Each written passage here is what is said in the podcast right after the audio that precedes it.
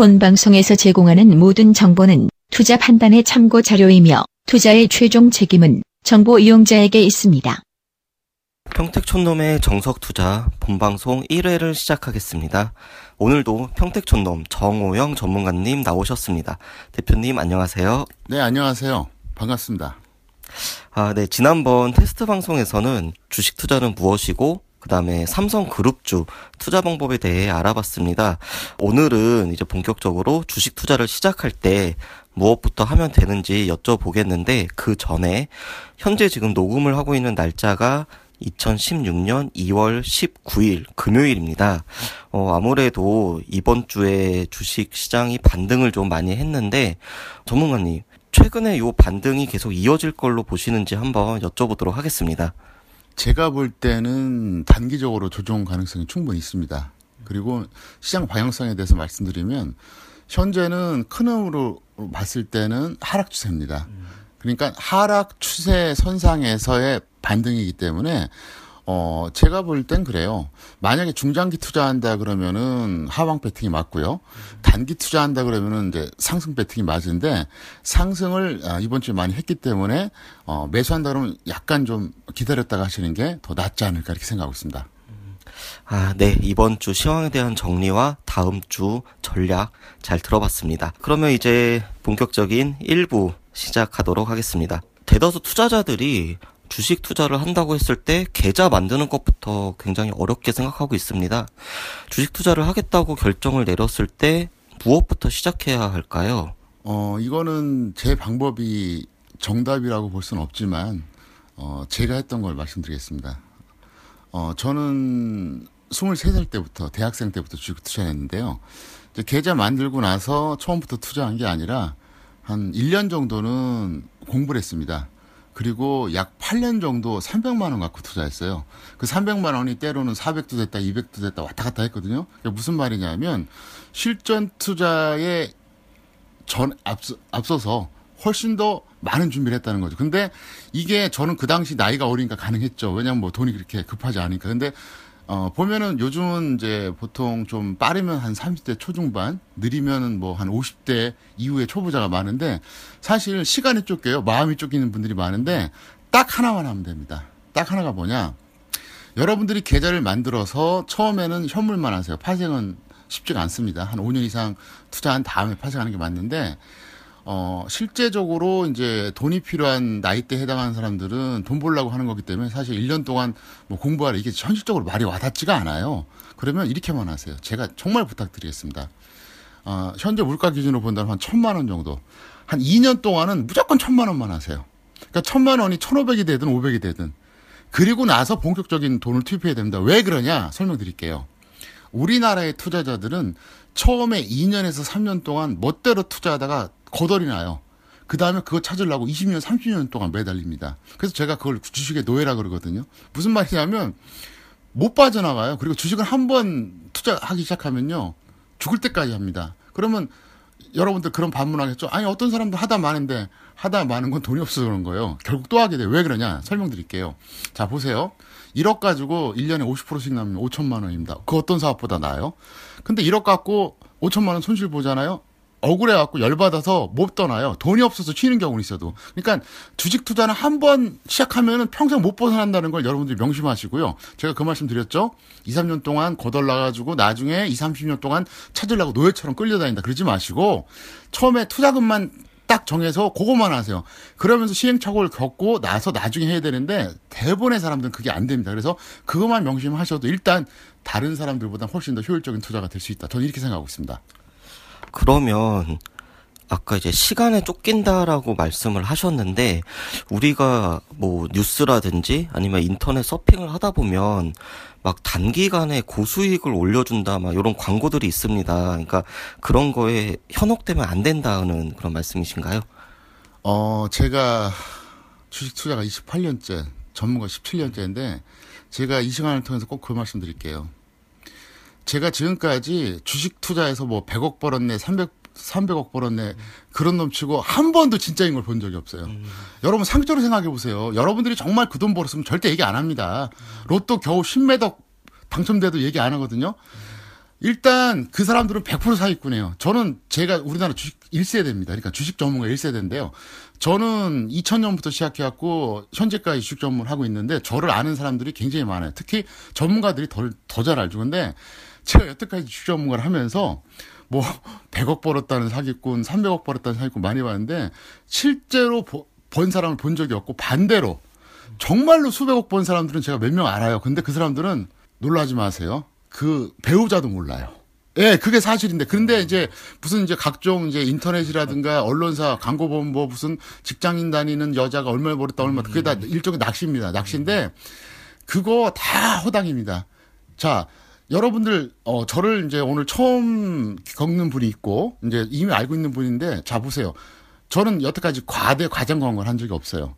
무슨 말이냐면은 그런 거를 하, 는 사람들의 대다수는 일종의 뭐냐면 떴다방 같은 사람들이에요. 그래서 저는 그걸 확실하게 말씀드리고 싶은 게 뭐냐면 절대로 그런데 현혹되지 마시고요. 100% 사기꾼입니다. 99%도 아니에요. 그러니까 그, 런거 신경 쓰지 마시고요. 남이 얼마 벌었다 이것도 안 됩니다. 그리고 저는 어, 한 말씀 더 드리면 저는 증권사에서 수익률 대하는 거 엄청나게 반대합니다. 왜? 무조건 방법이 어떻게 됐든 위험한 주식이 됐든 돈만 벌면 된다. 결과만 되, 좋으면 된다. 이거에 사람들이 망가지는 거예요. 그래서 저는 하고 싶은 얘기가 어줍지 않게 그 이상한 광고 나오는 거 그거 현혹되지 마시고요. 그냥 정석적으로 투자하시면 되겠고요. 앞으로 제가 정석 투자에 대해서 꾸준히 말씀드릴 테니까 그거를 잘 따라하시면 되겠습니다. 아, 예, 좀, 제가 좀 민감한 질문을 한 것 같고요. 예, 답변 잘 들었습니다. 어, 그러면 아까 전에 이제 일정 금액, 예를 들어서 뭐 천만 원, 뭐 경우에 따라서는 뭐 오백만 원이 될 수도 있고요. 그런 금액을 갖고 최소 1년은 뭐 벌건, 일건 그것만 가지고 해라라고 해주셨는데 그러면은 이제 저희 같은 경우에 아무래도 쉽게 접근할 수 있는 종목이 이제 친숙한 뭐 현대차나 LG전자, 뭐 삼성전자 이렇게 우리한테 친숙한 종목이 있을 것 같습니다.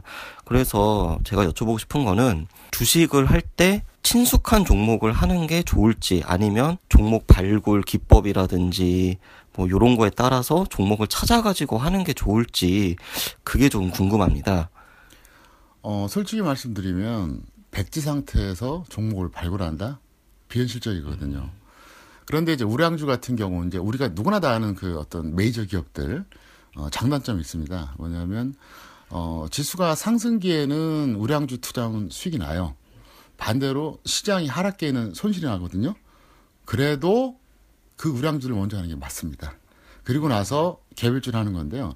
쉽게 말해서 이제 저는 우량주하고 개별주라고 하는 표현을 쓰는데 솔직히 정확하게 선을 가리기는 어려워요. 그런데 이제 일반적으로 코스피에서는 한 시가총액 100위까지 코스닥에서는 한 시가총액 50위까지를 이제 저는 우량주라고 표현하고요. 나머지 모든 종목을 개별주라고 하는데 우량주라고 하면 일단은 어 인지도도 높고 어 기업의 재무 가치라든가 실적이 굉장히 좋은 기업들인데 누구나 다 아는 기업들이 이름 한 번씩 들어본 기업들인데 처음에는 일단 그런 거 하시는 게 더 좋고요. 그러면서 점차 넓혀가야 되는데 처음부터 무슨 이상한 테마주니 듣도 못 뭐, 보도 못한 기업 이런 거는 아닙니다. 왜냐하면 그렇게 돼버리면 어 좀 심하게 말하면 그거는 투자가 아니라 도박하는 거예요. 그래서 어 제가 드리고 싶은 말씀 은 뭐냐 처음에는 여러분들이 어 벌든 날리든 일단 초고량 기업 위주로 하면서 어, 한번 좀 시장을 좀 경험해 보자 이렇게 저는 설명드리겠습니다. 네, 오늘 1부 여기까지 하고요. 바로 이어지는 시간은 코너 속의 코너 종목 상담입니다. 지난 한 해 바이오하고 제약주가 아주 뜨거웠습니다. 우리 정부에서도 이제 이 바이오하고 제약을 차세대 먹거리 뭐 이렇게 선정도 하고 그러는데 전문가님이 보는 바이오와 제약주에 대한 투자 관점 듣고 싶습니다. 미래 성장 산업인 거 맞습니다. 그리고 앞으로 계속 봐야 되는 것도 맞고요. 그런데 바이오하고 제약주는 제가 작년에 분석을 해보니까 뭐 작게는 적정 주가 대비 한 4배, 많게는 25배까지 나오더라고요. 그러니까 어 물론 그런 어떤 거품을 이용해서 수익 내는 건 좋아요. 그런데 제가 하고 싶은 말은 뭐냐면 바이오하고 제약주를 멀리하지 말자. 현실적으로 왜 성장 가능성이 있으니까요. 그런데 중요한 게 뭐냐면 시장에서 너무 과열이라고 생각되는 시점에서는 단타도 하지 말고요. 쉬는 게 낫습니다. 예를 들어서 어, 누구나 다 알고 있는 산성 LNS라고 이제 그 일종의 그 화학주에 포함되면서 이제 일종의 화장품주인데요. 그게 12만 원대까지 갔다가 최근에 가격을 보면 뭐 경황할 정도입니다. 거의 뭐 엄청나게 이제 하락했는데 중요한 건 뭐냐면은 그거 말고도 뭐 아모레퍼시픽 그다음에 이제 바이오 중, 중에서는 하다못해 이제 뭐 한미약품 같은 경우에도 엄청난 호재가 있어서 갔는데 아 그렇지만 적정 주가로 보면 엄청 고평가돼 있어요. 그래서 이렇게 보시면 돼요. 어 바이오하고 제약주는 지수 안 좋을 때 관심 없을 때 그때 모아가세요 우량주 위주로. 그랬다가 폭등하면은 던지고요. 반대로 시장에서 너무 열기가 뜨거울 때는 중기 투자는 절대 하시면 안 되고요. 정말 하고 싶다면 단기 매매. 왜? 대부분 다 고평가돼 있습니다. 그래서 PIP는 없지만은 늦게 들어갔을 때는 골탕 먹는다. 왜? 대부분 다 엄청나게 고평가돼 있다. 그리고 한 가지 더 말씀드리면 가치주가 있고 성장주 개념이 있습니다. 가치주라고 하는 것은 뭐냐면은 착실하게 어, 수익이 쌓아가면서 뭐 어떤 그 성장 가능성은 낮지만 안정적인 기업을 우리가 흔히 가치주라 그러고요. 어, 현재 가치는 그렇게 높지 않지만 성장 가능성이 엄청나게 높은 어, 업종군이라든가 테마를 우리가 이제 성장주라 하는데 대표적으로 바이오하고 제약주는 일종의 성장주 개념입니다. 근데 성장주라고 하는 게 단점이 있어요. 시장이 좋을 때만 먹힙니다. 시장이 폭락하게 되면요 아무 소용이 없어요. 그리고 원래 시장이라고 하는 것은 지수가 오를 때 어, 어떤 세력들이 그걸 이용해 갖고 뛰어서 올리는 거기 때문에 그런 어떤 시황을 먼저 봐야 된다는 거죠. 예를 들어서 지수가 고점에서 대폭락이 나온다. 뭐 대표적인 게 예를 들어서 뭐 2008년에도 한번 대폭락이 나왔었고요. 2011년 이후에도 폭락이 나왔는데 그때 가는 거 봤습니까? 안 가요. 그때는 가치 주고 성장 주고 다 안 갑니다. 근데 작년에 좋았던 건 뭐냐면 어쨌든 거품이 한번 일어났기 때문에 간 거기 때문에 첫 번째가 시황을 먼저 보고 판단하는 건데 이왕이면은 지수상으로 좀 안 좋지만 앞으로 뭔가 어 반등이 나오고 가능성이 있다. 그럴 때 어, 미리 준비해서 들어가는 그런 습관을 들이는 게 좋지 남들 다 돈 벌었다고 하는데 들어가는 거 그 별로 좋지 않습니다. 방법이 안 좋아요. 제가 이제 항상 투자자들한테 얘기하는 게 뭐냐면 과정이 합리적인 매매를 하자. 그게 정석 투자의 개념이거든요. 왜냐하면 과정이 합리적이다 보면 항상 성공하지 못해요. 하지만 확률이 높아진다는 거죠. 근데 결과론에 입각한 매매를 하다 보면 어떻습니까? 그게 도박이에요, 그게. 그래서 그런 측면으로 이제 제가 설명을 드린 거고요. 앞으로 하여간 계속해서 평택촌놈의 정석투자에 관련된 것들 계속해서 제가 전달해 드리겠습니다. 네, 답변 감사합니다. 오늘 뭐 본방송 이제 1화 녹음을 해봤는데요. 오늘 녹음은 여기까지 마치고 다음번에는 이제 정석 투자가 무엇인지 그리고 합리적인 투자를 하기 위해서는 개인 투자자들이 어떻게 해야 할 수 있는지 알아보도록 하겠습니다.